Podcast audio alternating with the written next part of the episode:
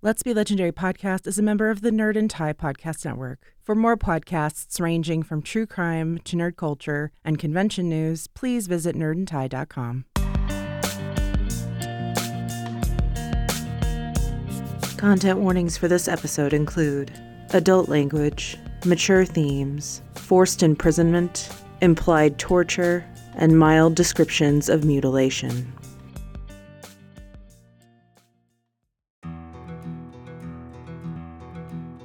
Trust is a hard thing to come by these days when the world is going oh so wrong.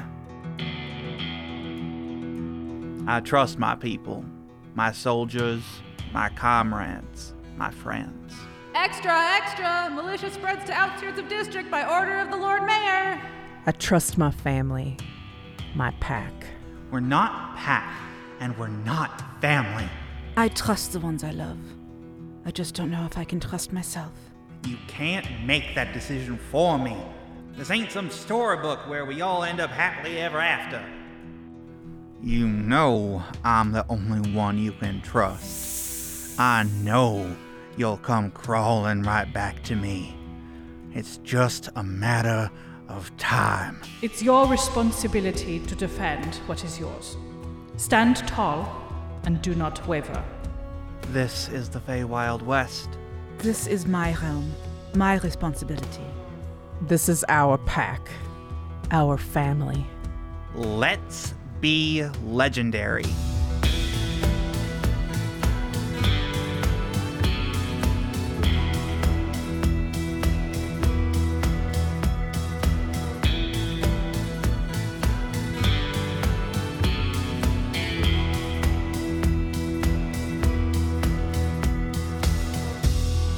So, as you're heading out, the midday streets are packed with all sorts of people, some beasts of burden, just all pressing and moving about each other, going about various errands and jobs. Several pop up shops line the streets on both sides, forcing the whole shifting crowd to zigzag through the streets and alleys. The buildings, though, aren't super tall here. M- The majority of them are about two story and built of sandstone. So there isn't a whole lot of protection from the sun naturally, but with a lot of like the cloth coverings of the pop up shops and also just some cloth awnings on various portions of the buildings covering windows provide like brief bits of respite from the beating sun.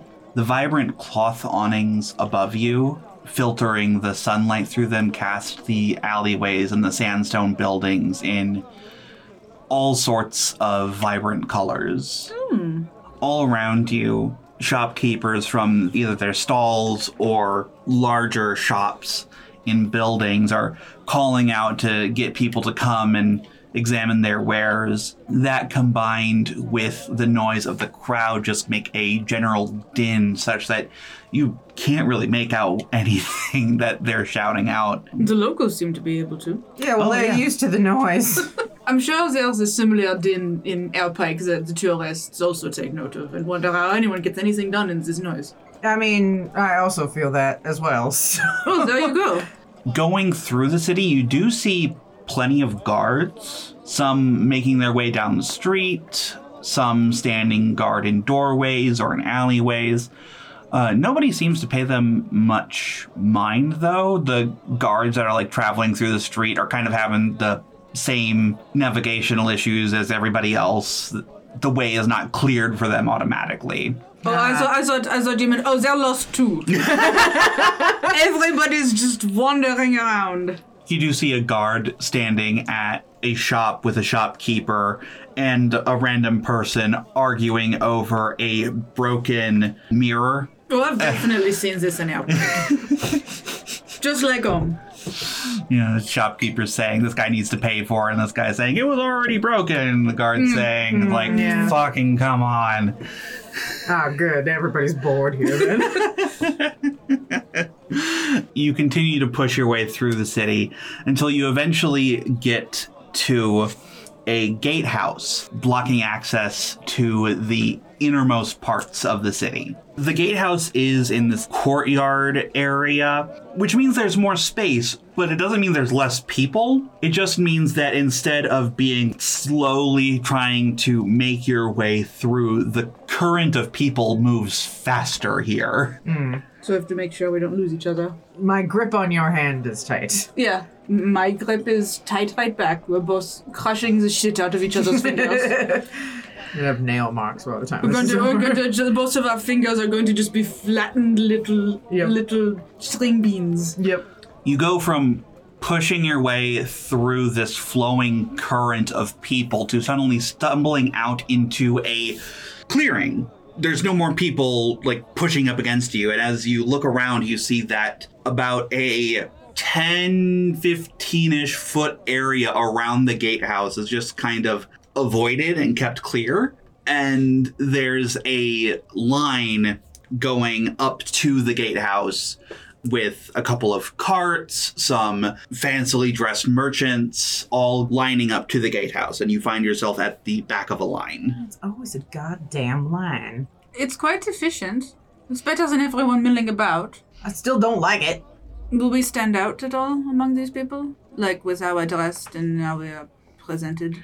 No, the group you're in, like like I said, there's a couple of fancily dressed merchants, but for the most part, it's a pretty mixed bag of people. There's actually some farmers that are bringing in some goods, probably to trade into the inner city. The gatehouse is a little over the top for security, but it's it's really not all that much different from like the mesa.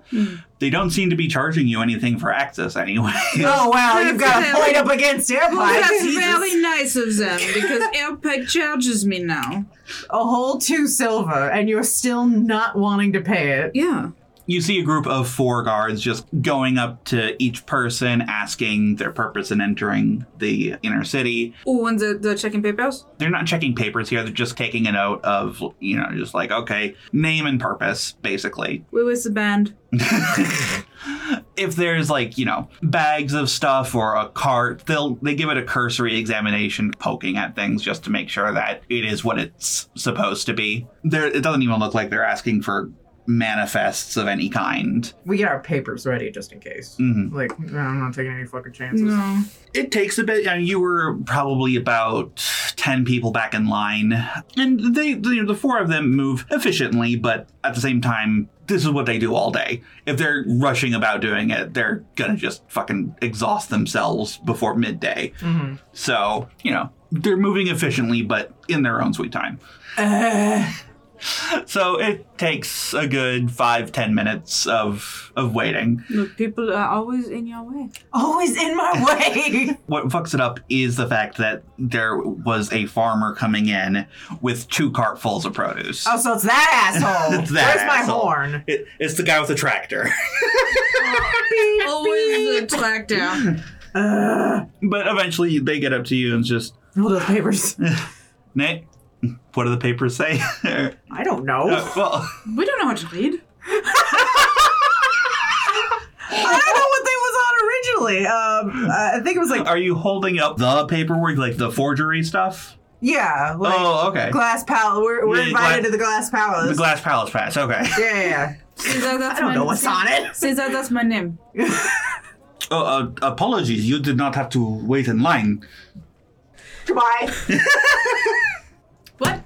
Favored of the Glass Palace, you do not, you can go through. Please.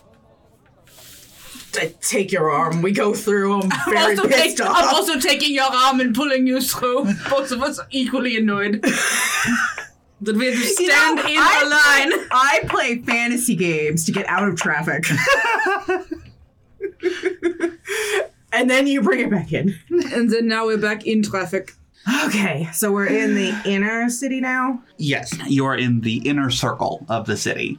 The gate you enter through is actually one of several smaller gates, so you're not entering through like the main entrance into the inner city. But instantly, there's a feeling of much more space. The buildings aren't all stacked up on top of each other. There are actual like flagstones paving the road.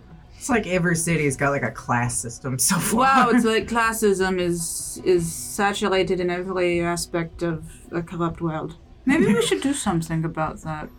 Nah, maybe, Maybe later. Let's, let's not think about that. Uh, the buildings are still made of that sandstone, but they aren't as rough hewn looking. It looks like more artistry has been put into these buildings. And something that's actually really common as far as decoration on this side is mosaic tiling along buildings. Pretty. Also, given that there is space for it, there are plants. Not like everywhere, but kind of like spaced regularly just to give some green and some freshness to the air as. Ooh, bird of paradise. And while there is definitely space, these streets are definitely still busy and crowded. You see a group of wealthy merchants or nobles going along from store to store, just chatting and laughing with each other. But you also see regular people going about as well, although they are avoiding some of the more expensive looking shops, m- except for like window shopping Eye shopping. eye shopping. Another thing you notice, Talia, though, immediately is the guard presence. While they are still going just about their business, for every guard that you saw in the outer city, there are two guards here. Got it. Hmm. How does that compare to Airpike? It's fairly comparable. Hmm. Airpike is a bit different, though, because they have a bit more infrastructure in the way of communication systems. Hmm. You actually don't see constables just patrolling the street all that much in Airpike. The security presence is definitely the same, it's just maybe less seen in That's, Airpike. that's what I was. That's what I was wondering. Is, is this the same sort of pattern of more security yeah, in Airpike? they're just sneakier about it. Anything you guys are keeping an eye out for as you're heading further in? And Mm, aside from the gods, that was all I was really concerned about. We're just slowly making our way. Okay. Also, just getting a good look at our surroundings and Yeah, I'm not paying too much attention to that yet, just because we're not close to the palace as far as I not know. not not so much for like reconnaissance work, just to get an idea of what sort of environment we're in, Ah, I see. and and making mental comparisons to the equivalent that I know, which is which is Airpike. Um, as you get further in, the structures start getting taller and more opulent. More exquisite fabrics are being worn around you. Fewer people hawking wares out on the street, and more discreet shops. I say discreet. They're very decorated, but they are more like we don't need to be on the street to shout out our wares to you. In fact, we have a twenty thousand dollar minimum buy. yeah. No, you're We good- have to select you to s- to shop here. Yeah. Oh man. Also, though, you start noticing. I I did say the clothing you're noticing is getting more opulent, and you two are starting to stick out a bit. Are there any shops that that aren't that don't look like they have a twenty thousand gold buy-in? Yes, there are several. Do you think we should maybe? Yeah, we should getting maybe some new- Hmm. get something. Probably. But I told you not to wear the Hawaiian shirt and the khaki shorts with the big camera around your neck. I like these socks. Yes, but you were wearing them with Birkenstocks. So what are people wearing here then? A lot of it is very loose fitting clothing to uh, give movement and airiness just to keep cool in this heat. but still be covered. but still be covered. What you're noticing though as a big difference from here, even between here and like the edge of the inner circle, color and pattern. Colors are way more vibrant and the patterns get ever more complex. Nobody, and Selena, I'm looking at you here, nobody is wearing white. Well, Yeah, we need to get you some new clothes. I, we need to get you some new clothes too. Well, yeah, I'm wearing, not exactly wearing desert. I'm not attire. exactly inconspicuous. Yeah. Yeah, really, also, no one's wearing black either. Yeah. Well. Yeah. You got a color you like? No. Yeah, me neither. Okay. Well, let's go to a clothing stand and just, or wherever someone's selling clothes, and we'll Mm-hmm. just get whatever. What? You're not gonna stain them. Yes, but I have to wear them. You have to wait. Okay. Priorities. But, mm, I have priorities to my aesthetic, even when we are doing recon. okay. So yeah, this whole time you've been walking just towards the palace, which has been visible above you this entire time, just shining over the city. Dominates the skyline with several tall towers and large domes of glass that are just glowing with reflected sunlight. The road you are walking on eventually opens up to a large courtyard with tall pillars, palm trees, various uh, merchants and stalls. It looks like a market of sorts, although the clientele here is definitely Up there. up up there, yeah. Mm. From here, though, you can also see the gatehouse to the palace. Oh, so we're right at the palace. You are right up against the gate to the palace. It is set back away from the courtyard, but this courtyard does like lead up into it. And from here, even though you can see the guard presence, Mm. like from the outer ring to the inner ring, from the inner ring to that gatehouse, the guard presence is double Just what it slow, was. yeah. Just increased slowly as we go. Great. Grand. That's it's just what I wanted for my birthday. you can also see from this distance so that there is another line of people going a much s- smaller and less consistent line going through that far gate Oh, can we skip that line? We've got the PayPal's. you see people presenting similar papers and being thoroughly searched Okay. Um, so on that note, then, so we need a change of clothes Yeah. and we need a place to stick the door. Yeah. Let's. Is there like any inns around? We can just get it. Let's go to our go- old go-to and get an in room just to stick things. go ahead and make me an investigation check Fifteen plus uh six. 21? Twenty-one. okay I can count. you're actually able to find both those things pretty quickly the clothing you find you probably drop close to a thousand gold What, what color do you get? Because you have to pick a color. Why do I have to pick a color? Because all they have is colors. I know, but what? Just give me something. But what color? Purple. Oh, I find something in red. All right, there we go. Okay. You get clothes that are more appropriate for where you're going. Can I describe what I find? yeah, absolutely. So I, because all they have is colors, and I looked through everything. All they have is colors. I looked for anything that was like a neutral tone or uh, like a, the silver or, or anything. No, all colors. So I have chosen a red sort of gown that's got all these intricate folded fabrics around me and has some some beaded trim. Ooh. I don't really look at what I get. I just pick out something that seems to fit. It's, it's purple. Mm-hmm. and my wife is looking at me very upset. I'm not upset. I'm just wondering what you are thinking. The, the, the nice merchant told me this is a good outfit. That So- nice merchant was trying to make a sale. Yeah, well, it fucking works. Okay. What you get is actually quite nice. It is this purple laced with this spiderweb thin pattern of gold thread throughout it that shifts and sparkles in the sun. Fancy. Yeah. You look nice. Thank you. I personally would have put you in like a dark blue or maybe like jewel tone aqua, but the, the violet looks nice. Thank you. You're welcome. As you're getting settled with the clothings, both of you give me a perception check really quick. That one. 15 plus some stuff. 18. tell you you're a little distracted by some jewelry that you actually that you noticed at a stall nearby celine you notice a uh, small child hiding behind some nearby crates uh, with their eyes on you uh, but as soon as they notice you noticing them notice you they book it and you see a few other children booking it with them down the alley I think we're being followed. Bye. Children. Children. Yeah. Gods can't get us that way. They're gonna get us kids. I guess so. Maybe. I don't know. Maybe they're just. m- Maybe we're just funny looking and they're staring. Eh, Maybe. Um, speaking of jewelry, is there like a really long gold chain that I could get? Yeah, sure. All right, I, I, however much that is, I grab it. Okay. I'll include that in the thousand that you drop. Great, thanks. So now uh, the inn situation.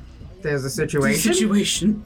I don't like the sound of this. Right. So it's a little tricky because you ask around a, a little bit and you're quickly given the impression that people who travel to here either are rich merchants that have a place to stay, whether it's friends that they have here that will put them up in essentially an apartment, or they are honored guests of the Glass Palace and stay there. However, after a bit of asking around, you are told that there is a place, a place that is simply called the inn. Okay. Wow. I mean, maybe there's only one in town here, so. I mean, they've got to have some accommodations for people that are new in town and have money like us. And you get the impression that, like, in the outer ring of the city, there's plenty of inns and taverns, places to stay, and things like that. But the inner circle is a is a bit trickier. And going into this inn, you can see why as you step across this very open, airy archway. Immediate structure actually doesn't even have a roof. It is canopied by several palm trees that cast shade into this enclosed courtyard. I guess you don't have to worry about rain too much. Yeah. There is a reception. The woman behind the desk is initially kind of confused at the idea of a walk in because they usually get reservations months out in advance or even just permanently rented rooms. I have money. Well then, uh, yes, um, we have uh, something that will work. You you get a room for five thousand gold. Okay. That's exorbitant, but sure. I smile and hand it over. Hang on, wait.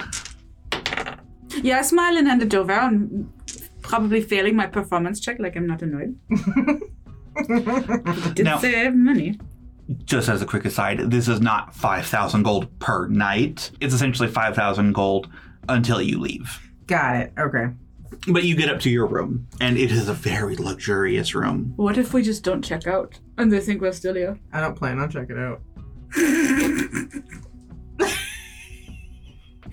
That'll be funny. We should just keep the door locked and go, Yeah, yeah, yeah, yeah, yeah, go yeah. out through the window. yeah, Oh, could go out to the Feywild. that too. yeah, yeah, yeah, yeah.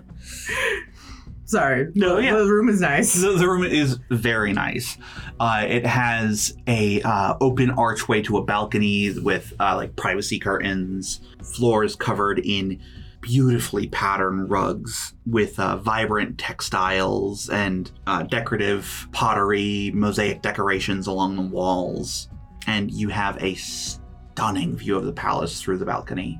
I'm looking at the view that we have. Be nice if we weren't here for stupid reasons. I feel like we say that in almost every place we go. Like, this would be so nice if we weren't here for dumb reasons. Okay, but the one time I wanted a vacation, it was quite nice. That's very true. So not every time we we go to a new place, So, every time but one. but one that was intentional. So, we change our clothes. If they're searching people that thoroughly, we stow all the weapons in the bag of holding. Mm-hmm. Um, I'm gonna keep some gold on me just to make it seem like we've got money, I guess. But I'm But lea- you, you can't keep it in that little bottle that you have around your neck to keep it from getting wet. It's a water park. I keep it in a pouch on my side. Um, The tourist jokes are just not going to stop. but I leave the bag of holding in the house, Mm-hmm. and I actually wrap the doorknob around that gold chain and keep it around my neck as like some crappy jewelry or something. I don't know, maybe people think it's fancy. I mean, People are going to look at it and be like, "Oh, that's hideous, but so fashionable." Yeah, you start a whole new fashion trend. yeah, wearing exactly. doorknobs. It is a symbol of wealth that that it shows all of the the properties that you own. There we go. And me, I hope that starts a trend of like multiple people wearing multiple doorknobs. Of like, I own many houses. Um, I'm here for rich people looking stupid. that would be a funny trend. You still have a couple hours left on the potion, uh, a little more than three. Okay. And you guys head down to the gatehouse. By the time you get there, there actually isn't even a line anymore. Oh, wonderful. Lucky. Uh, as you approach the gatehouse, you are also approached by six guards. One of them We steps. pa- we have papers. One of them steps forward. Invitations. We hold up. We have them. In, we have them ready. Yep. Hold them up. You see that? That's my name. I'm trying to look bored Me too. over my beating heart. He takes them from you, doesn't even look at them, and hands them to one of the guards behind him and motions for two of the others to come forward and they start patting you down. The one that was handed the invitation takes out a monocle with a faceted lens that looks kind of familiar. I look. I, I, oh shit. I look at you. I look at you, Talia. Like, well, this might get very interesting very fast. Oh, I didn't bring any of her weapons. You have me. I'm the weapon. You have Great. you have grave silence. no, I don't. Can't you just materialize him? Yeah, I suppose I can, but still. Okay, so you have grave silence. I have holy weapon. all right, all right, all right. Let's- So, like I said, Don't panic. we have the weapon. I'm not panicking. We're saying all of this in one speak, and like in one, and like in one glance. One of the guards is like looking at the two of you as you're like going back and forth in wife speak and just like leans over and says something to the guy with the monocle. This won't take much longer. oh, that's a 19 on the die. To what? To the guy with the gem of true seeing looking at your invitations. I don't know what he's looking for. The actual paper, the actual ink. He is looking for a very specific mark. I'm going to kill Elena. I'm going to kill everyone. Shut up. The total on this guy's roll with that gem of true seeing is a 29 with a roll of 19. Damn. He hands them back. All clear. I breathe a sigh of relief, but but manage to to compose myself and make it seem like a finally. Talia makes no movement. I mean, aside to go. Yeah, take your arm. Let's go. I nod. The DC on those papers is 30. I'm going to send Elena a fruit basket. An edible arrangement. yeah. do you need to change your pants? because I do. I thought about this as a possibility and wore a diaper. That was so smart. I should have done that. The big brain. As you're being patted down, the guard patting you down like holds up the doorknob. What's this? I look very proud. I have a house. Not here, but I have one.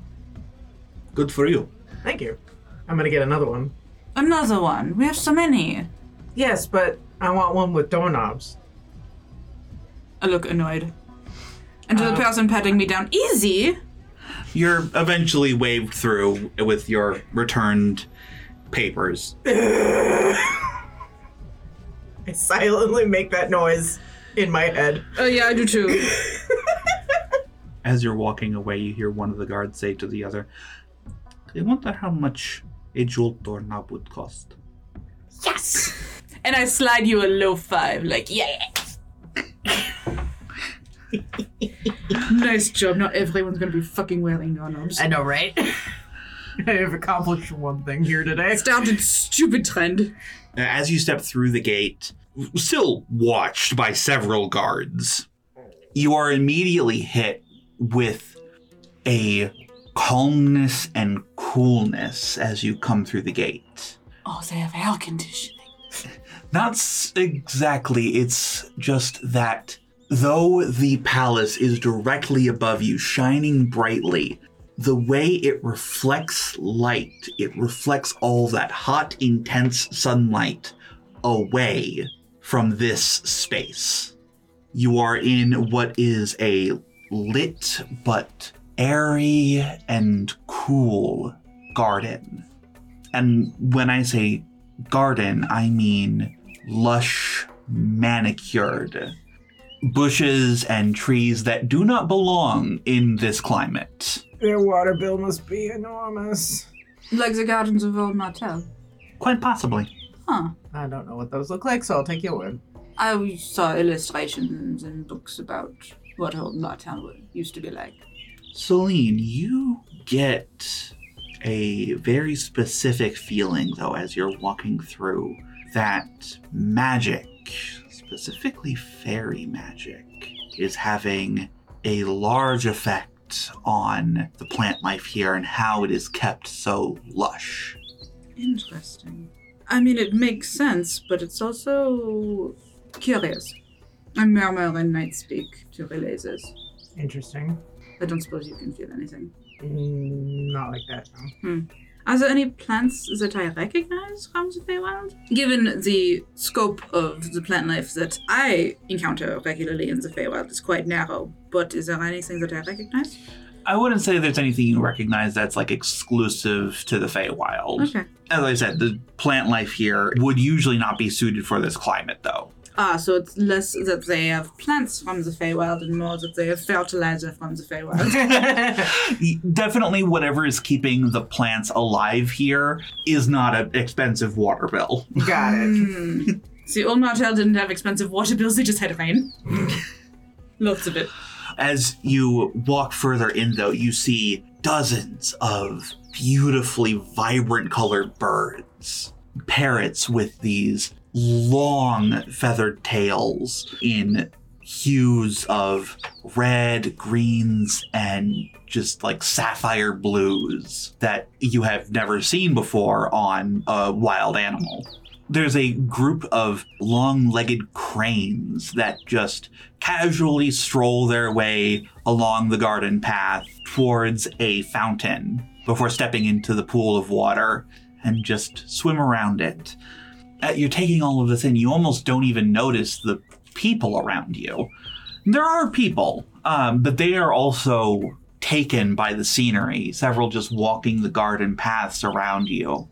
Some of them are dressed much the same as you, people who are visiting the palace uh, and the gardens. There's a particular person standing off, removed a ways, but he's standing with a painting easel, observing several of the birds among a uh, small grove of trees. I like it, Picasso. I like this Picasso. There are also quite a few people dressed in these very specific robes of vibrant red and a subtle smoky gray. They aren't observing the garden so much, they are more observing the people observing the garden. Hmm. And they have this very official look to them. You, you do see some of them also tending to the garden. So these are our, these are employees are not like other tourists that come in to tour the tourists. Right. right, yes. That would have been that, that would be weird. inter- that'd be an interesting market. You can come and see the beautiful gardens and also the beautiful people looking at the beautiful gardens. That's extra. Yeah, I I'm here for both. they do have this very official look to them as they're going about. As you look up, the glass palace is directly above you. You see the bottom of it as it is suspended between these three tall earth spires that are shooting up into the air. So it's From a just- dis- it's it's like floating. It's held onto each spire by Oh, okay. ports. Oh, Got it, got it, got Yeah, from a distance, it all kind of looks like one giant spire, but it's actually three separate ones coming up to support this. And all up and down the spires are other buildings attached onto the sides, running up and down. Also, going up and down is some kind of mechanical platform, but not like the Mesa elevator. It's almost more insect like in its workings, and it doesn't have what any sort of discernible set path. It's this multi legged platform with some people on it, and the legs turn and grasp onto the sides of buildings and the spire as it crawls upwards, with the platform always staying level. Okay, that's not disturbing at all. One of the people uh, dressed in the red and gray robes approaches you with a polite but reserved smile. A dwarven woman, her beard very neatly braided. Love it. Welcome to the Spire of the Twelve and the Glass Palace. Thank you. I'm letting you do the talking since I'm just. You have to be beautiful. Right, got it. How may I be of service to you? we were told fantastic tales of some of the possessions on display. Yes, indeed, the collection of the Twelve is vast and marvelous indeed. Might I see your invitations, please? I show her both the invitations. She looks at them. Yes, you are indeed invited to observe the collection. If you wish, I would be honored to guide you up to view it. Please, it would be most gracious of you. What is your name? Ella. She leads you down the path past some very pretty plants, some very exotic looking flowers. There is one plant that you catch a glimpse of. It's a ways back in this section of the garden that seems almost wild on purpose. Uh-huh. There's this giant vase looking like thing that has this rotten meat smell. Oh, one of those things? Yeah. Oh, corpse plant. Yeah. Oh, bleh. Ugh. You're uh, actually led off the path a little bit. Mm-hmm. If you're here to see the collection, you would want to see it in full, I assume? Yes, please. Well, there is part of the collection that is outside of the Glass Palace. A small part, but a significant and beautiful part. It, it must needs be kept here in the garden, however. I see. Which part is that? This way. And she leads you off down this path that's hedged on both sides by rose bushes. Uh-huh. into this area that actually has like several dense trees. Celine, you notice it mostly because you're Fey. There's as you uh, step into this area, there's this iron band that runs through the ground just above the. It's like this little lip that's just above ground level that circles this area. Does it have any effect on me? No, you just take note of it. Is it like I can I can f- smell it, but not Yeah. smell it, but like sense it? Yeah, essentially, yeah. And I mumble to you as quietly as I can in night speak. I am. They don't always come out, but uh, oh, she points off into the trees, and at first you don't see anything except trees until one of them blinks at you and slowly like moves out a little bit more, and it's this humanoid shape with bark-like skin and softly glowing yellow eyes. What is it? They are called dryads. What do I know about dryads? Not a whole lot. Can it grip your arm? I grip it back. What exactly are they? I believe they are a form of tree spirit. It is said that they usually appear when a tree has reached a certain age, and they depend on that tree to live. If their tree is cut down, they die. However, the masters found a way to transplant it to this garden, and it sustains itself on all of these trees. How many do you have? I only see one. Yes, we only have the one. I'm staring at you. Mm, They stare back. Celine, you hear in your head this thin voice. Help me. I'm going to. It shrinks back into the trees. Interesting creature. I didn't know there was anything like that around. Well, if you found that one interesting, we have some other similar curiosities up in the full collection. I'm very interested to see. Thank you. Yes, well, follow me. And she leads you down the path to this staircase that ends at this dock like platform. Listeners, Motley has this like grin on her face, like she knows what she's about to put my character through, and is like really excited about it. All of you do the same thing. though. All of you DMs are the same, just delighted by our misery. I know it's very funny. I will be just one moment. Is that that thing I saw moving up the building? Yes, indeed. Is it safe? Completely, it was designed by one of the twelve. Ah, I look a yes. little dubious. No, I know how this game's played. Ah, yes, it will be perfectly safe then. Indeed. Yes, but we are we we as it is in wife speak, but we are from out of town. Shouldn't we be dubious about this?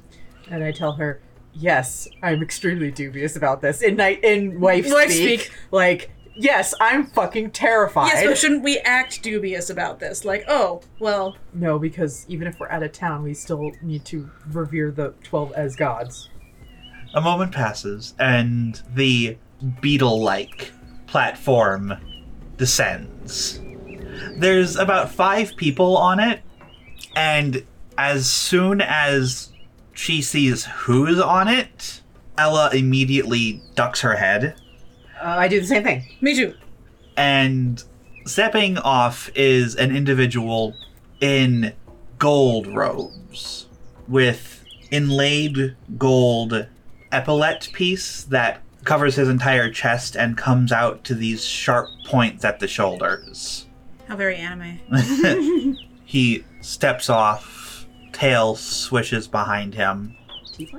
Possibly, he doesn't seem to have any other traits. As he steps off, he looks down at Ella and gives a polite smile, at which point you see that his, he does have sharpened canines and continues on down the steps.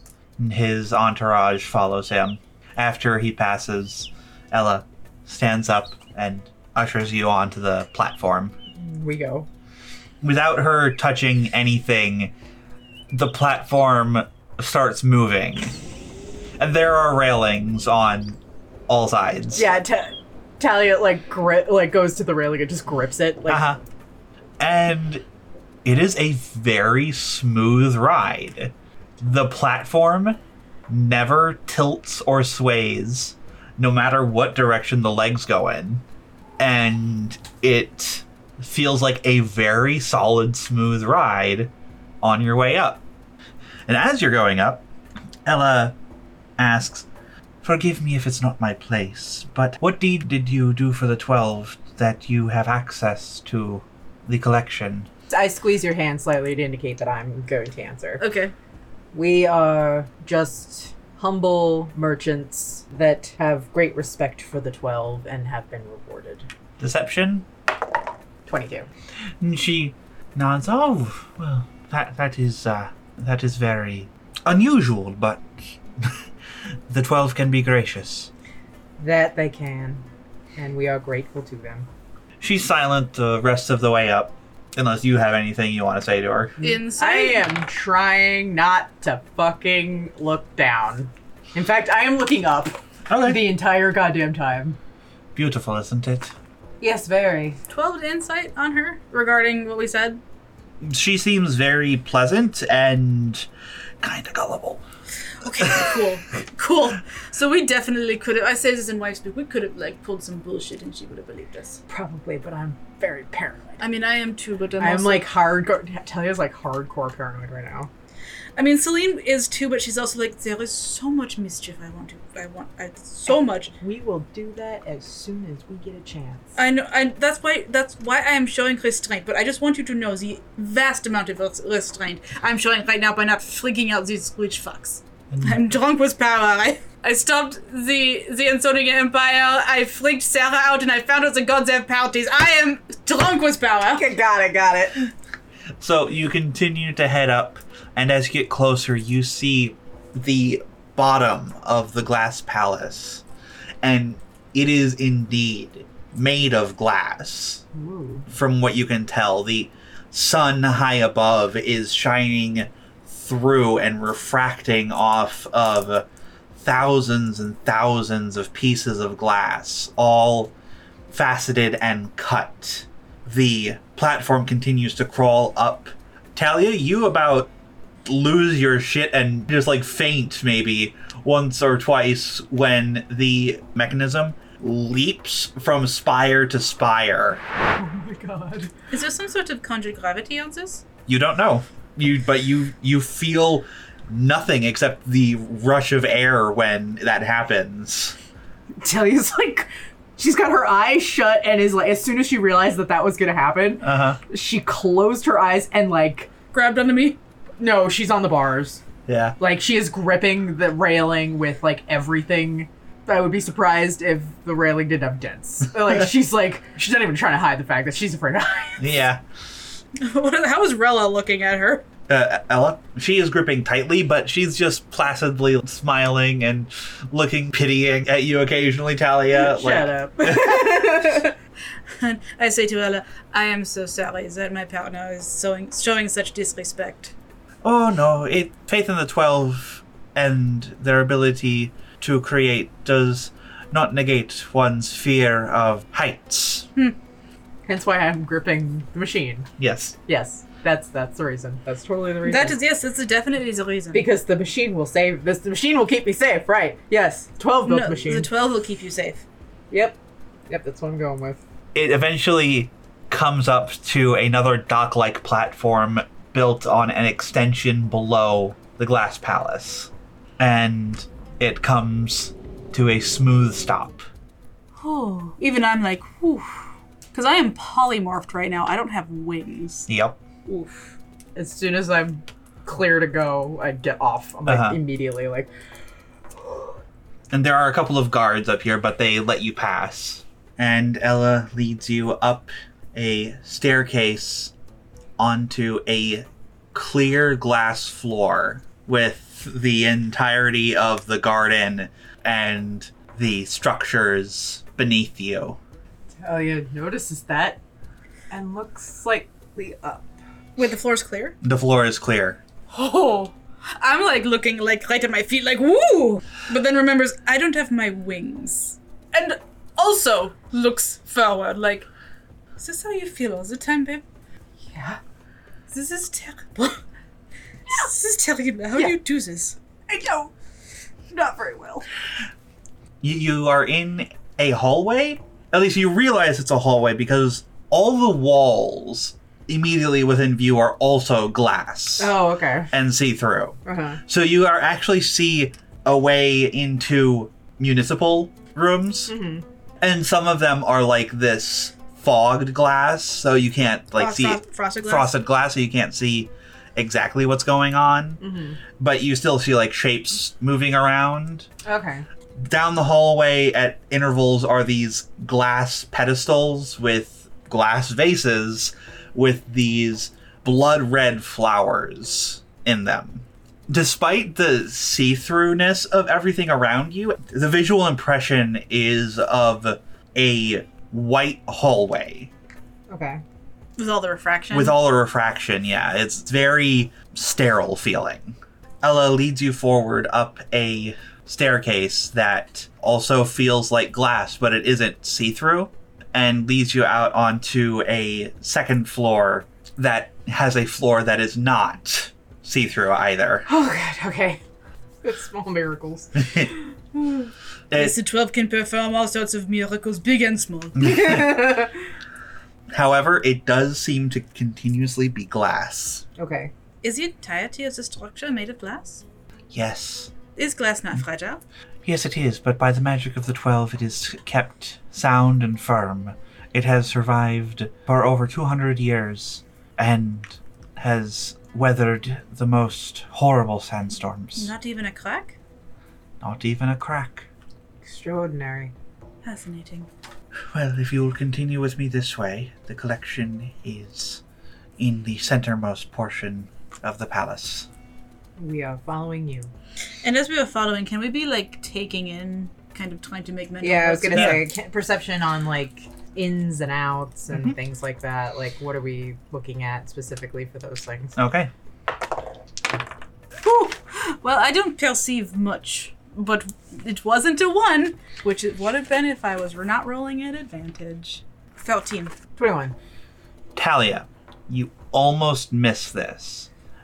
But as Ella is leading you up towards this staircase, uh, towards the one of the outer corners of the palace, Mm-hmm. it's at, at the point where one of the spires comes up and supports the the palace. Okay. You see a person walking along a railed walkway Catwalk. like a catwalk on one of the support structures and enter into a door into the glass palace On the backside. on one of the corners. Yeah. I make a note of that for later. Where do I get my per- my advantage on perception? The shield. I don't have my shield. Okay, so, Uh, you, so I didn't see anything. I you rolled did a not see- nat one. Yep. I see lots of glass. Yep. I'm looking at my reflection like, oh no. These are good looking. That's what happens when I'm like, I'm going to look for ins and outs. Hello. Ins and outs of me. Hey. Finger guts. So you're led past several rooms, several halls, like some very ornate banquet halls, and some an area that seems to be living quarters. And Ella tells you this is where the blessed of the twelve live. Each member of the twelve may choose a favored servant to spend their life here in absolute luxury. I see. It is said that there is a reward out to become such a favored servant. Is there? Yes, uh, some beasts have been harassing the outer cities and must be obtained for the collection. I What sort of beasts? a beautiful one with white hair and wings, and a giant hound or wolf. Though I have heard talk from from the attendants that the twelve really want the one with the wings.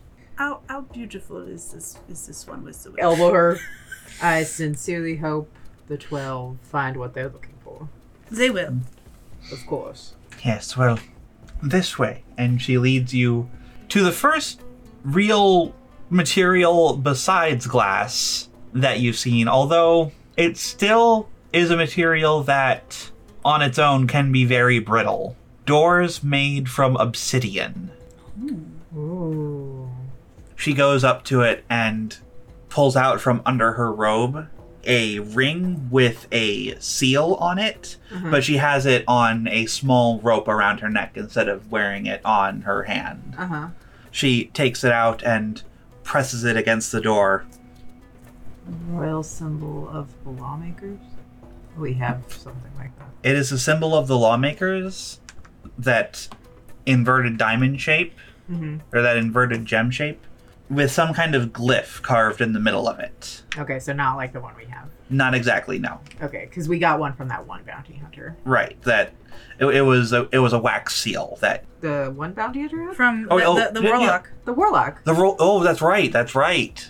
I forgot about that. Yeah. Yeah, We have that. yeah, you do. Ha! Yay! See, it helps to write stuff down. I'm sorry. and My Talia, atten- and then and Talia goes, "Hey, we've got one of them." I my attentive, ridiculous attention to the That's right. shit No, that we that's get. right. That's right. You have that. I forgot about that. Nicely done. Good job, Chris. Thank you. I don't care what it is. I'm gonna write the fuck down if we got it. there's this hiss of heat, and the door disappears. Oh. Cool. The twelve are some extra motherfuckers. You know, Oh, okay, I, I got to say, good on him. Yeah, like no, that's- nicely done. Like, aesthetic Like down. I understand. I understand the need for aesthetic, and I'm like, you go. As a queer, I understand. I, I understand. the aesthetic, queers yeah. are like, yes, Yeah. yes. The door just dissolves. Yeah, it dissolves with this glowing red edge along it. Wow. Goodness. As you're watching it dissolve, this obsidian door was like a foot thick. Goodness. Extraordinary. Indeed. She leads you through the now open doorway, which no drama behind it at all. The door just reappears. It doesn't resolve back in. It's just gone and then is there again. Like one frame, it's not there, and one frame it is. Yeah, With no ceremony. with no ceremony. All right. Alrighty. Good to know. Is it an illusion? Indeed not. And she goes and pounds her fist up against it. Everything in this palace is heavily enchanted. I see. I understand why. It is beautiful. Indeed, it is. Well, here we are. You walk down a short hallway and enter a massive octagonal shaped room. The The whole thing reminds you of an atrium glass. Well, glass is everywhere, but the glass above you allows in plenty of sun, although it's not nearly as like hot or intense as outside. And there are no plants in the immediate sight anywhere. Okay. Okay. In front of you is this, to call it a fountain would be kind of taking away from it. It is this massive cylinder that stretches up towards the ceiling with this spiraling coral reef going up along it with thousands of different kinds of colorful fish swimming al- through it, uh, different types of anemones growing along it, different sea life. There is this spiroglass staircase that winds its way around the cylinder to a platform about two dozen feet above your head I'm leaning back, looking up. looking up you can tell that like there's sort of like a viewing platform up there and there's like an opening to the cylinder up there but you can also see below you through the floor that the cylinder is just a part of the aquarium and that it goes into the floor as well I never thought I disliked the word aquarium so much. on your level, there are several spindly glass pedestals that are displaying objects, artifacts. Some you can tell are like ancient weapons, other things you're not quite sure. And all around this octagonal shaped room are enclosures. this is this is a collection proper. This is the collection proper. There are, it looks like, anywhere from two to four enclosures on a side of this massive octagon. You know, some being larger, some being smaller. Are they all full? From what you can see, there are a couple of empty ones.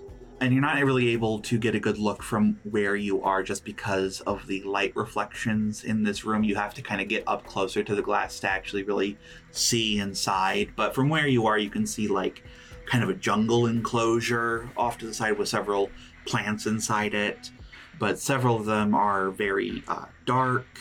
And Uh, you can hear some like noise in here as well, some like cawing of birds, but all the noises are pretty muted. It's not like the din. Not the din. Outside.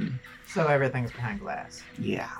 As you step into the collection proper, Ella looks at you as you are looking around. Oh, it's quite a sight, isn't it? Yes, it is quite a sight. Quite. Well, follow me, and she will lead you up the spiral staircase around the aquarium, and you see mermaids Oh, swimming through it. what do they look like? I have never seen a mermaid. Me neither. Does it look like the mermaids in storybooks? Not really. They definitely have like a long fish, almost actually like a mix between fish and like serpentine lower body. Okay. with several fins up towards their what would be like the thigh area on a humanoid. Their scale color is almost continuous with their skin color, which also actually seems to have patches of fine scales on it. Their hands are webbed Mm-hmm. and they have fins on their arms and instead of hair a lot of them have these very like fin like protrusions off they come in like a rainbow of colors Hmm. Is it kind of like they have the iridescence where it's like you think it's one color, but it just kind of shifts? yeah so, some of some of them have that yeah they're watching you as you move up the stairs you can actually see as you get to the top of the platform where the actual f- fountain is a few of them have popped their heads out of the water but as soon as you approach they swim back down How many do we see? rough count, just in immediate view, six. Six. Okay. How many are there? There should be about eight. See, now we are at the zoo. We, we can ask the zookeeper a bunch of annoying questions. Yeah. Like, we are so curious instead of, and then not like, hey, we're going to bust these guys out. Let us know everything you know. We have had them here for, I believe, ten years now. I see. It was quite the uh, Well, it was quite a reorganization when the Twelve decided that they were going to enclose them here. Oh. Yes, they had to reform the entire room Oh. and a couple floors beneath as well to make room for the tank. I think I am kind of crouching down now and just watching them. I'm going towards the edge of the fountain and like looking in. My hand is trying not to shake though. Okay. Actually, I take your hand. The water is crystal clear, and you see a a stone structure built under the water that a couple of the mer people are swimming in and out of. Do they breathe water? Yes, indeed. They spend their entire time under the water. I thought I saw them poking up for a second. Oh, they do that sometimes, but uh, they never leave the water. Oh, I see. And there are eight of them? Yes. Uh, I believe it was three males and five females. Uh, what are the mermaids doing? They are swimming around very actively, Mm-hmm. and all of them at various points look up at you and are watching you as you make your way around. I'm watching back. I'm like trying to keep my face like, Mm-hmm. like s- placid. I don't know how well I'm doing though. Okay. As far as like I, I think I just I don't know. There are probably par- parts of it where like she's trying to keep like a straight face, but like seeing them swim Mm-hmm. Mhm. and thinking of them being in a cage for ten years. Mm-hmm. Just makes you feel sick. Yeah, in my eyes, that's probably just I'm sad at my eyes. Yeah. maybe. They are beautiful. Indeed. Well, another beautiful creature. Ah, this way. And she leads you back down the stairs, past a couple of enclosures where you see some some very exotic type animals Mhm. that seem they seem normal, but they are very very pretty. One has some very beautiful peacocks. Is there a white one? Is there a white one? Yes, there's a white one. Look at you like I want that in my front yard. Uh, no. Oh, yeah. Uh, no. Those things are worse than roosters. The next enclosure is like some kind of large cat, kind of tiger like, except it has blue fur with yellow stripes. Okay. Oh. As I'm looking at these, uh, this and the birds, am I getting animal from this? Like, this is an animal? I, I think I'd be able to tell the difference being that I am Mhm. something like that. Something that is an animal versus something that is a thinking, Sentient magical creature. sentient Mm. creature. Animals. These are animals. These are animals. Okay. All right. Another one that at first doesn't seem to have anything in it, but just as you're about to leave, it's like this forested enclosure. One of the tree branches starts to move, and you realize that it's a snake that begins to change color. Ooh. I mean, like we're horrified by this. We can't all we can't help but just be like, ooh, pretty. Well, Talia's having a little more, it's a little easier with animals. Mm-hmm. She's used to people keeping animals. Mm-hmm. Not necessarily like this exotic, and the idea of a zoo is kind of weird to her, but she's used to people keeping animals, Yeah. especially like animals as pets. Yeah. So, like, that's a little less invasive Mhm. for her. That's why she's like trying to distinguish which are which. Right. Snake is Snake is also just animal. animal. Okay. Snick. The thinnest part of it is as thick as your thigh. But yeah, I turn to Ella. May I boop its snoot? only if you want to lose your hand. And all of you. Yeah, it looks I will refrain from booping its snoot then. but please note that I really want to. Noted. the next enclosure is the one she stops at, and inside it is a magnificent white horse with wings. Actually, uh, Celine, roll me a perception check, or actually a religion check. Twenty-five. this is a celestial being. This creature has more than intelligence, more than sentience. It is a near angelic being. Yeah, I stop and just stare at it. I squeeze your hand. What is he? Pegasus. What's the Pegasus doing? It comes up to the edge of the glass and lets out a snort of breath that fogs the glass a little bit. Mm, It opens its wings, which you can instantly see have been cut. Like the feathers? They've been clipped to keep him from flying. But I'm just staring and just hand over my mouth, just, you know. Beautiful, isn't it? Breathtaking. I s- squeeze your hand really hard. Like, come on, snap out of it. He, he is beautiful. Yes, he is. Well, she takes out a pocket watch. Oh, dear 12, look at the time. I have duties I must attend to. I shall return for you in a couple hours. Yes. If, Thank you for everything that you've shown us. We will wander on our own. yes, please do not attempt to leave on your own. I will be back to escort you. Of course. Of course. We have an appointment in three hours that we can't be late for. Uh, I can be back in two to escort you. You hear the hiss of the obsidian door melting away, and then it reforming. Just looking at the Pegasus. Me too. And I say in Celestial, Could you hear me? It stomps its hoof and nods its head. I say in night speak, careful.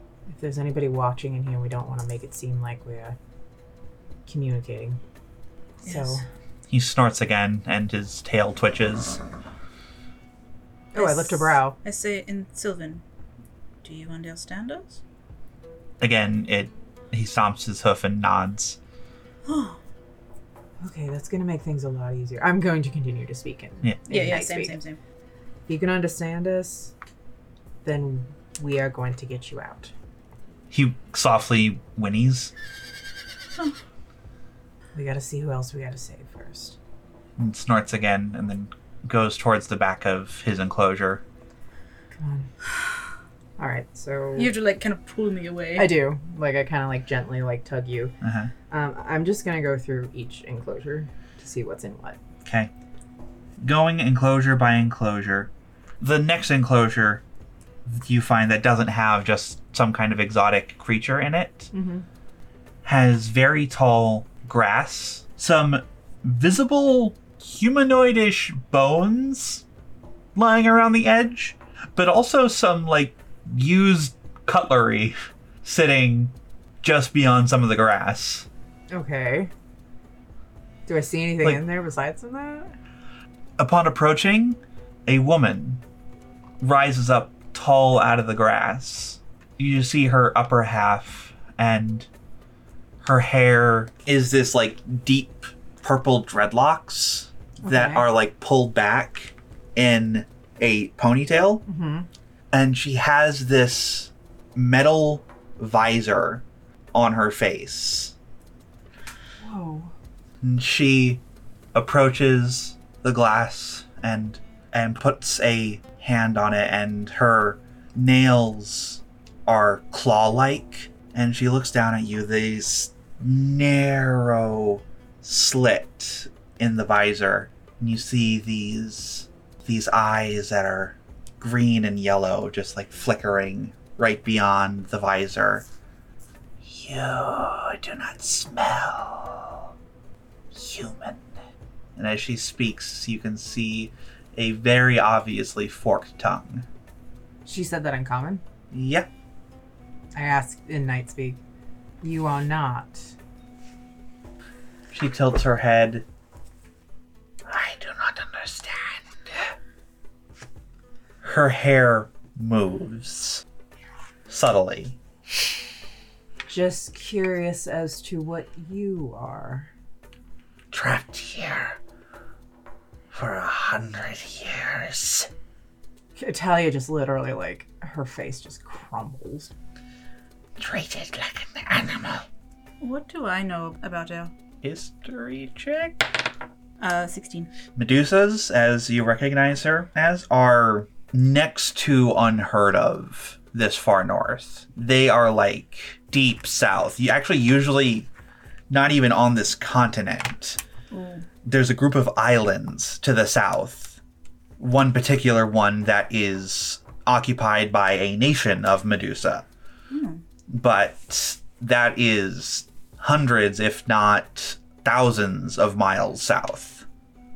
And they're probably watching. Always. Not always. Noon, sunrise, and sunset, and midnight. The change of the guard. Talia nods slowly. Good to know. And I like give her this look. We get it. Mm-hmm. She nods and turns, and you see that her hair pulled back. Each dreadlock is actually a viper that watches you as she turns and walks away into the grass. Okay. So we have a Medusa. A few more exotic animals, and then one that, again, almost seems empty. But Celine, you stop at it. Okay. because there's that feeling of fey. It's this little forested enclosure, and as you look, you actually see tiny houses among the trees. Say in night speak, is anyone there? Nothing answers, but you see this flicker of light zip from beyond the trees to into one of the little houses. So what do I know about pixies? aside that they are very shy and very mischievous. Now, that's pretty much all there is to know about pixies. The squirrelipitters. You're gonna have a run for their money. Sounds like fun. Indeed. Okay, so we got pixies. Next to the pixie enclosure, there's actually a short hallway that leads to two very large enclosures. Okay. The first one, a bird the size of a dragon. Oh. Nature check. 17. 16? This is a rock. R O C. Oh, a rock! Oh my gosh! Its enclosure, while huge, is way too small for it. Rocks are enormous. Yeah, I'm guessing this this bird can't even stretch its wings out. no, it can't. Oh my god. Oh, do not cry, do not cry, do not cry. I'm like feeling phantom itches in my wings that aren't there. Uh huh. The next one down has a bunch of warning signs around it. And there's actually like a light that is currently green, but it says do not approach if light is red. Okay. Uh, go towards it then. Okay. It is a very bare enclosure. There's a couple of skeletons lying around, very human looking skeletons. Ooh. And in the enclosure, You know what? That one can stay. What's it look like, this thing that's in the enclosure? We'll, we'll just keep that one here. this single head looking thing floating in the middle of the enclosure. Several eye stalks waving around, and one massive eye in the center. Its teeth are like spears that just stay outside its mouth, even when it's closed and its entire body is covered in spines and scales. What do I know about the old elves?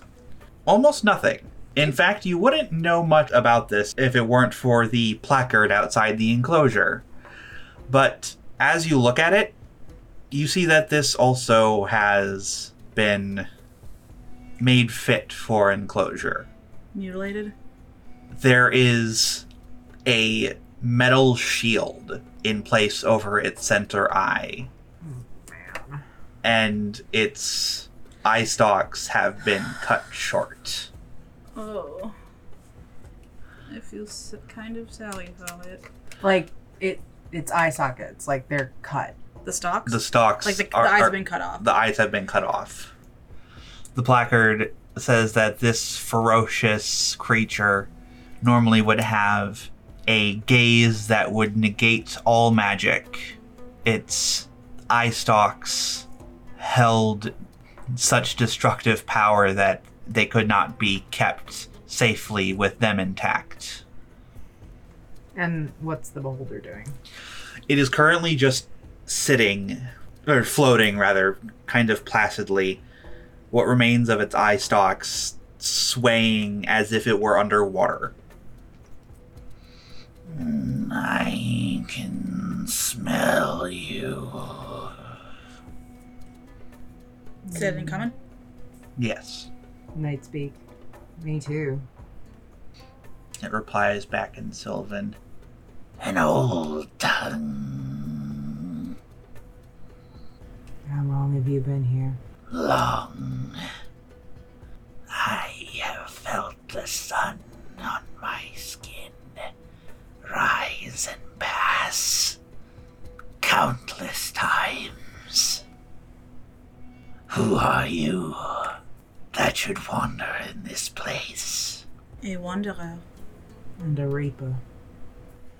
You reapers smell like one other here. Where? I am no guide. Find him on your own. Bossy. You'll smell us again.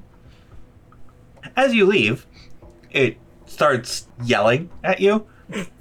I will rip your arms from their sockets. I will feast on you the marrow from your bones. I come back? I won't get you out then. Walk back up the hallway. Yeah. Drop group. Yeah. fuck you. The oldest are rude. Yeah. N- Next enclosure. Actually, Celine, make me a perception check really quick. Uh, 17. Okay.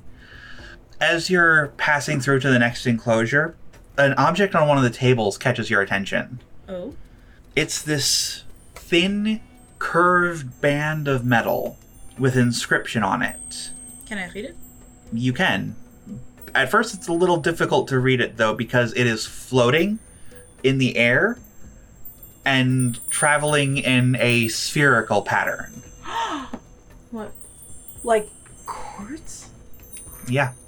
It's just this single piece of a band. It's not even like a full circle. It's just spinning around almost ribbon like in the air in a sphere pattern. Tanya. What is it? It has a title on it The Guardian of Titania. The Guardian. How did they get so much face shit?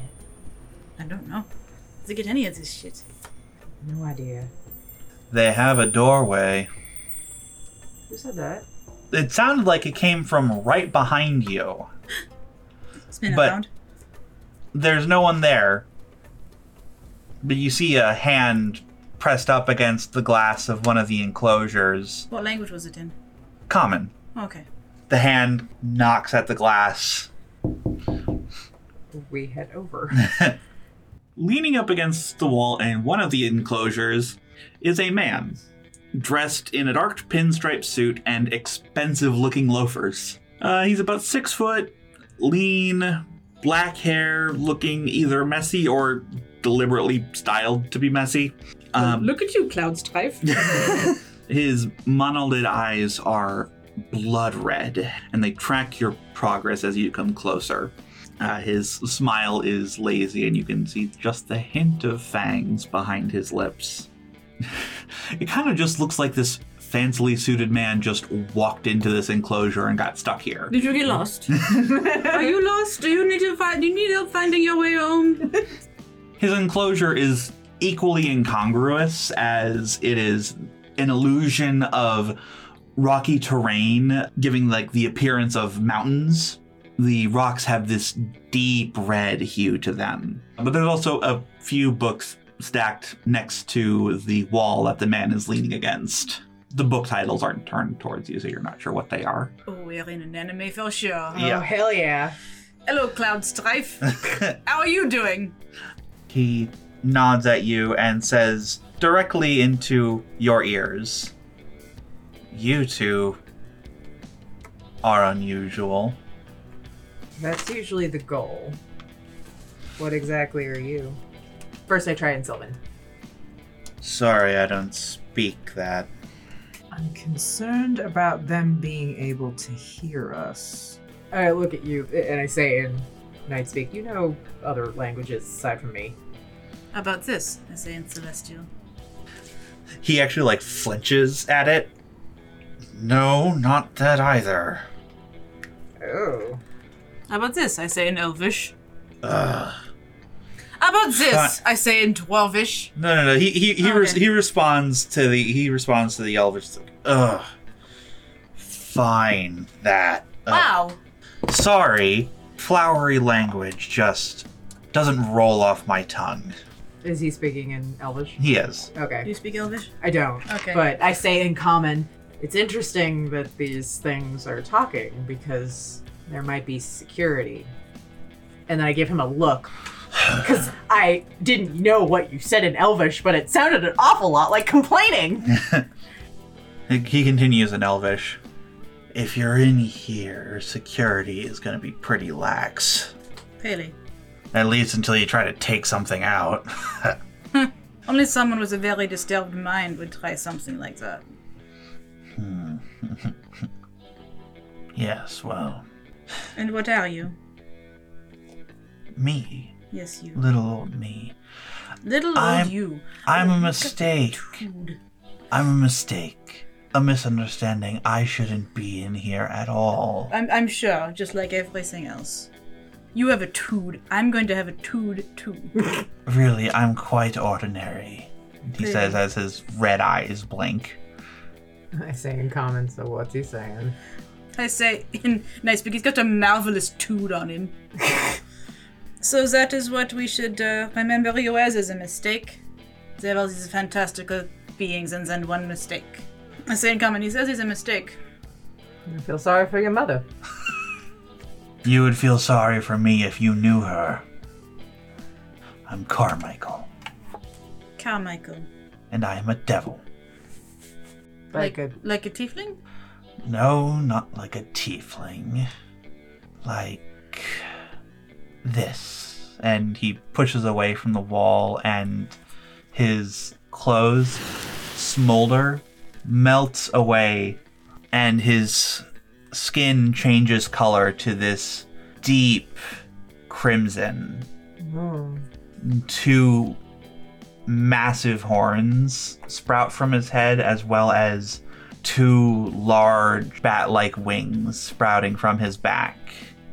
And He gains about a foot in height as he transforms. I turn to you and I say in common, I wonder if they get that angel they were talking about, if they're going to put it next to him. I hope not for the angel's sake. That would be annoying. You are no servants of the Twelve. Of course we are. How do you think we got in? But I do give him like a quirk of my lips. He looks down at you, Celine, and says in Elvish again, Get me out of here. And I kind of lean back and fold my arms, like, Get me out of here, and I shall give you such reward that you cannot imagine. I say in common, you know, there's only one thing I want. I want you to be nice to me. I say it in night speak. What did he say? And I just relay in night speak. I kind of like roll my eyes. I hear the views are really nice here around midnight. Maybe not tonight, but definitely within the next couple of days if someone were to keep deals to themselves. See you around. Carmichael. Go to the next. So the next couple of enclosures are more exotic animals, Mhm. but then you see it. I take your hand. This enclosure is bare, uh, gray walls on all sides with dark stains littered around the floor and lower parts of the walls that look years old. Uh, you both have seen enough dried blood in your lives to recognize it. There is a small pallet with dirty blankets in the back of the enclosure and curled up on them, trying to make themselves as small as possible, is a motionless form. Uh, they're young, uh, you would be surprised if they were older than 18 with how small they look. Dark hair, long and unkempt, heavily matted. Their arms are wrapped tightly around their legs, which are pressed against their body as if it's the only defense they have. Talia, their skin matches yours. Their hair is the same texture, although you think yours is a bit darker. And there are marks, uh, some old that have faded into scars that are stark against their skin, and new ones that are still scabbing and angry. Uh, they are all over their body.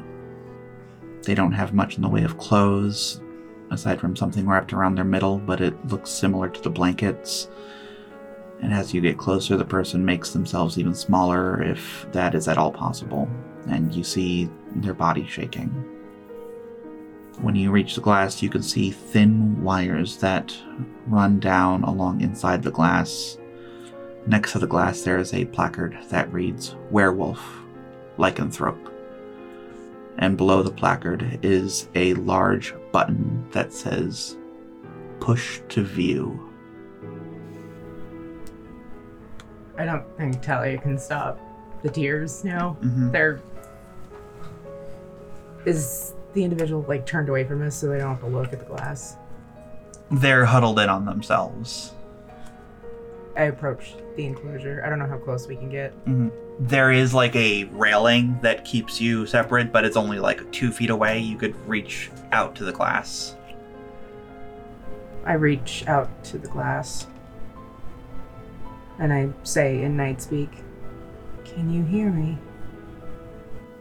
The person seems to still when they hear you. The shaking stops, and it's like their whole being is holding their breath. After a few very long moments through the matted hair, one golden eye, practically identical to yours, Talia, peeks up at you. I ask still in night speak. Can you understand me? It takes another few moments of this person watching you before their head lifts up completely and they adjust themselves to get a better look at you. His face is dirty and caked with dried blood that's flaking off his face. However, despite the wild look to him, there is nothing wild in his eyes. There is fear, anxiety, and the wariness of someone in danger, but nothing feral or wild. That means he hasn't gone rogue then. Does he look like he understands me? He doesn't give any indication that he knows what you're saying, but it looks like he can hear you. I make my eyes glow. When he sees your eyes glow, there is an instant answer of his eyes starting to glow, and he ducks his head slightly while keeping eye contact. However, he seems startled that he did this and presses himself against the wall, fear rising to replace the glow. Okay. So his instincts are still there. Okay, that's good. That's good, that's good. I put a hand on your shoulder. Um, I, I, I don't really register that you did that. But I start saying in common that I start saying, it's all right.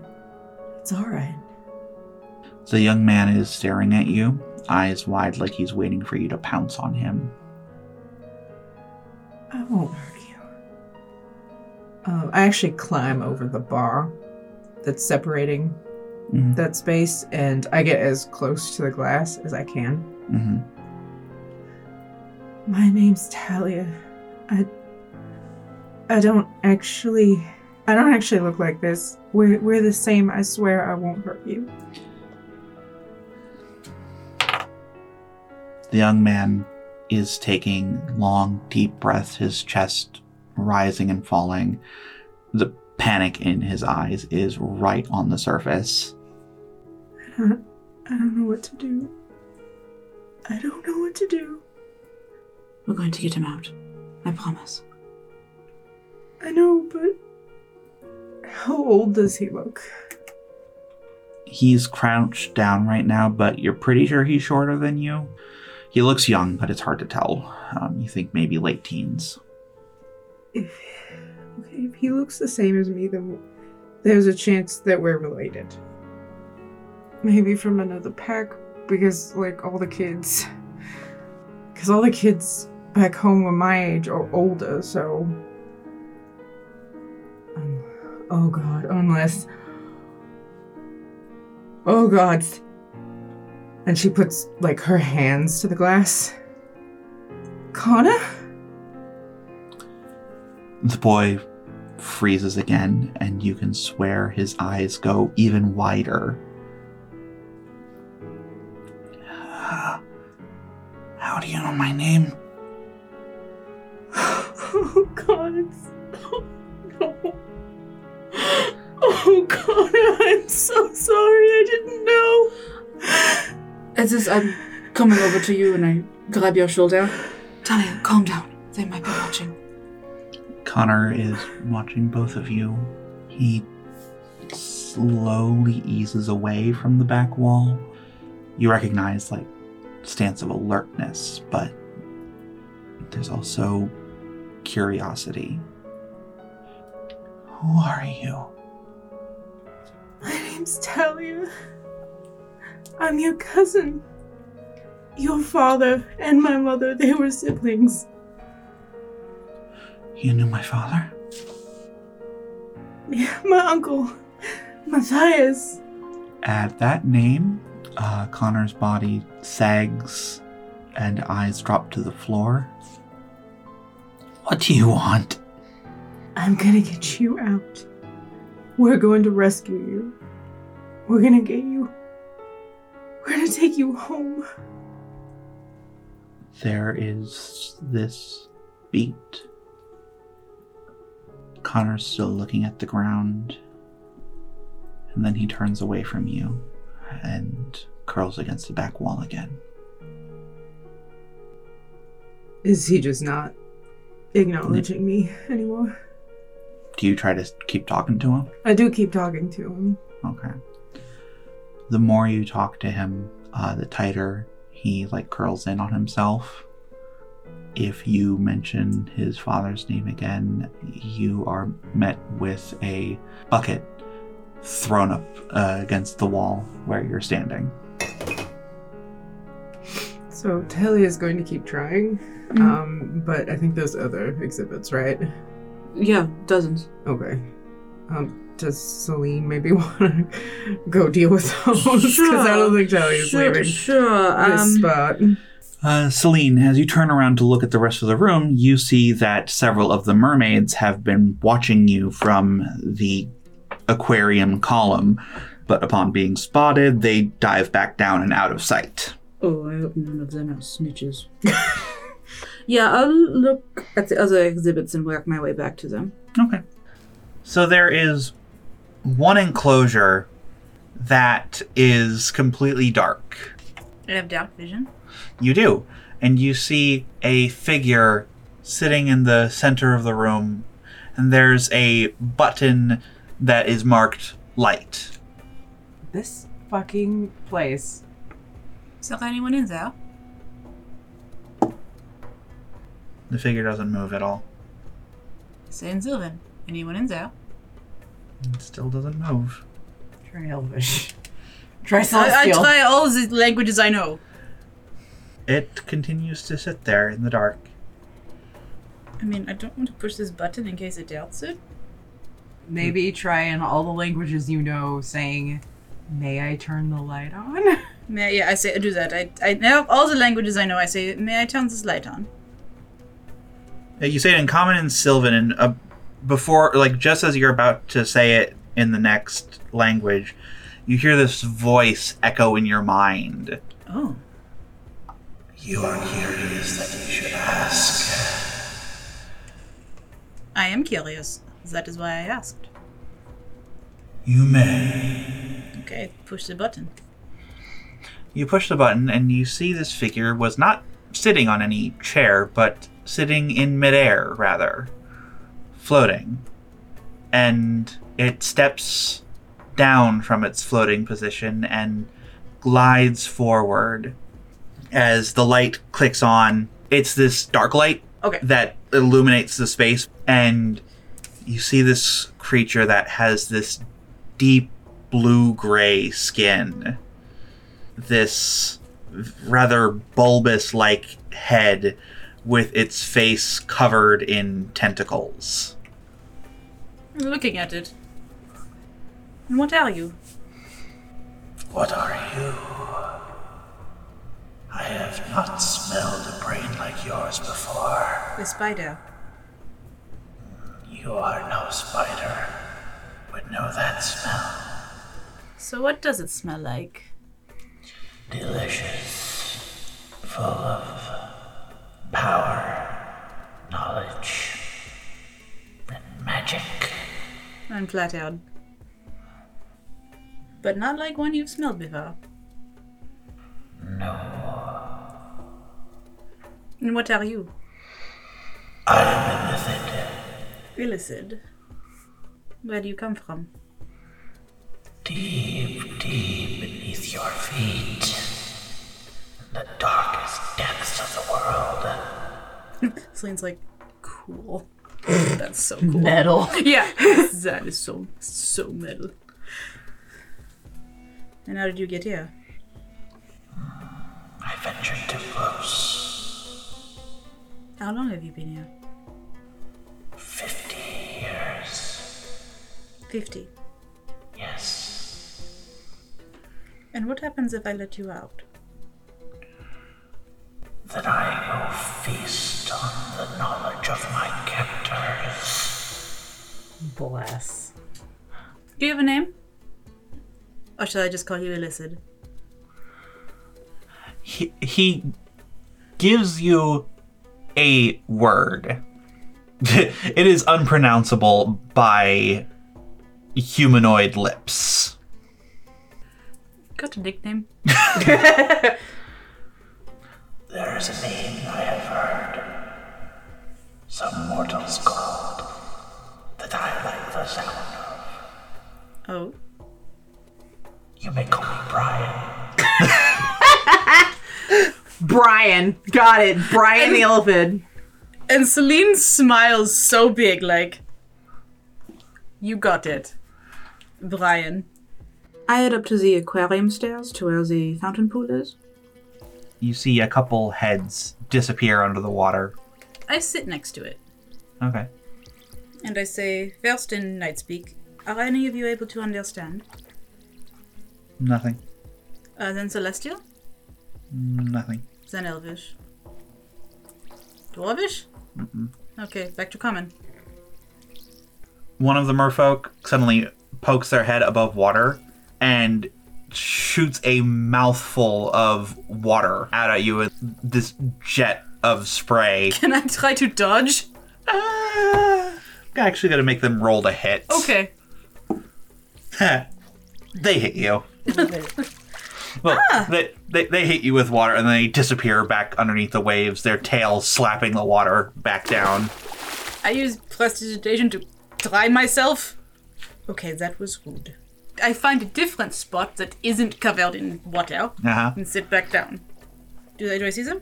Yeah, you see them. A couple of them are making rather rude gestures up at you. I'm guessing they get this a lot. I make my eyes glow white. Some of them look at you curiously and they all like scatter and then regroup back down at the stone structure t- towards the bottom of the tank. I'm gonna try something. I guess Tom's and myself. Okay. Can you understand me now? One of the merfolk swims up towards you. I kind of scoot away like, are you going to splash me? their head breaks water and they have a very wild arrangement of fins coming off their head and running down their back. Their eyes are like this solid sea green. And their skin this golden orange. Ooh, I like it. So I kind of like scoot away like, don't splash me, please. Who are you and what do you want? What are they speaking in? Common. Common. Oh. Come to Gawk. Pause a moment. But only because I'm wondering what it might look like around midnight. No one comes at midnight. Exactly. Gives you a look. Would be a perfect time if someone was to hypothetically want to break in and set some creatures free. you would take us to another cage. No. Uh, well, initially, yes. From what I have been told, you would not do very well on dry land on the way to the ocean. The ocean. Yes, if you're out of it. Big, lots of water. Very wet, you'd like it. What game are you playing at? What do you mean? You are here. You are one of the twelves. One of the twelve's favored. Oh, I killed one of the twelve's favor and took their invitation, had a copy made, and now we are here. Ta-da! Her eyes go wide. I smile. You are in earnest. I just smile. The mermaid looks down at where Talia is pressed as close to the glass as she can get and watches for a second or two before turning back to you, Celine. I must. What must we do? It won't be tonight. We still have some details to work out first, including how we're going to get all of you down the stairs. At night, the platform lowers to the floor level. It makes feeding us easier. Oh, really? Perfect. We'll just use that to our advantage then. We also won't look like this. This disguise isn't going to last much longer. But we will be back. On the wings of an angel and the jaws of a wolf, in a wink. So be ready to move. I will let the others know. Thank you. She turns and smoothly disappears under the water. Nice. How much time do we have left? Not long, like minutes probably, till Ella comes back. What Uh, about the potion? The potion you're do- you're still doing good on We're- time. we're like good, like yeah. yeah, you're, so we you're- Oh. should have we timed it so we should have time to get out. Okay. yeah. So here's what I'm going to do. I'm going to go towards the front where Ella would come in Okay. and just kind of stand there, looking at one of the whatever is the closest thing. Okay. The idea being when she comes in, I'd be like, "Hello, Ella. Thank you for coming to get us." Yep. Like Talia, fucking Right. get up. Like you know. You stand looking at a sword there, a stone sword with several glyphs carved in it, and it's shattered, but its pieces are each being held in place by their own glass stand. Ah, the ring that the, the sword that cut the ring from Sauron's hand. I've seen this one before. Good piece. And about five minutes after you stand there, the obsidian hisses and begins to melt away. In comes Ella Hello, Ella. with another individual. As soon as I hear "Hello, Ella," I back away Mm-hmm. from the class. Quite the collection you have here. Yes, indeed. Um, might I introduce one of the keepers of the collection? And standing behind her is a very pale individual. Anything else noteworthy about them? Yes, Mm-hmm. not not lawmaker Bisha, but like lawmaker Bisha, this individual does not have eyes. Okay. They are very pale, bald, their thin lips part in a kind of gruesome smile with very small, very pointed teeth. So, do they not have any place for eyes? No, no, it looks like their eyes were removed. Oh. And it is scarred and healed over, closed, so that the sockets are just covered with skin. That's so cool. Comment allez-vous? Hello. I am Keeper Kasim, favored servant of Lord Bisha. Very nice collection you have here, Kazam. Yes, indeed, I am quite proud. You should be. I've never seen such an ass- assortment of oddities. Oddities, beauties, Fascinations. indeed. I brace myself and start heading Mhm. over to them. As soon as you approach, his head snaps towards you. Beautiful to tears. Indeed, you have some beautiful specimens here. I must attend to my duties as keeper. Of course. He steps beyond you, and as he passes you, Talia, he sniffing. sniffing back. Not obviously, but I do like inhale. and continues on. What does he smell like? Something old. Something that probably should have died a while ago. Like undead? Not exactly. Pre undead. Possibly? Something I'm sure the Undertaker does not like. Well, yeah. Call this a holy pursuit. I turn to Ella. You were going to escort us out. Yes, indeed. And right this way, right back the way we came. Please lead the way. I've got your hand. And I am like shaking. Like my my hand is like Mhm. shaking. Yeah, I know. That's why I'm holding it.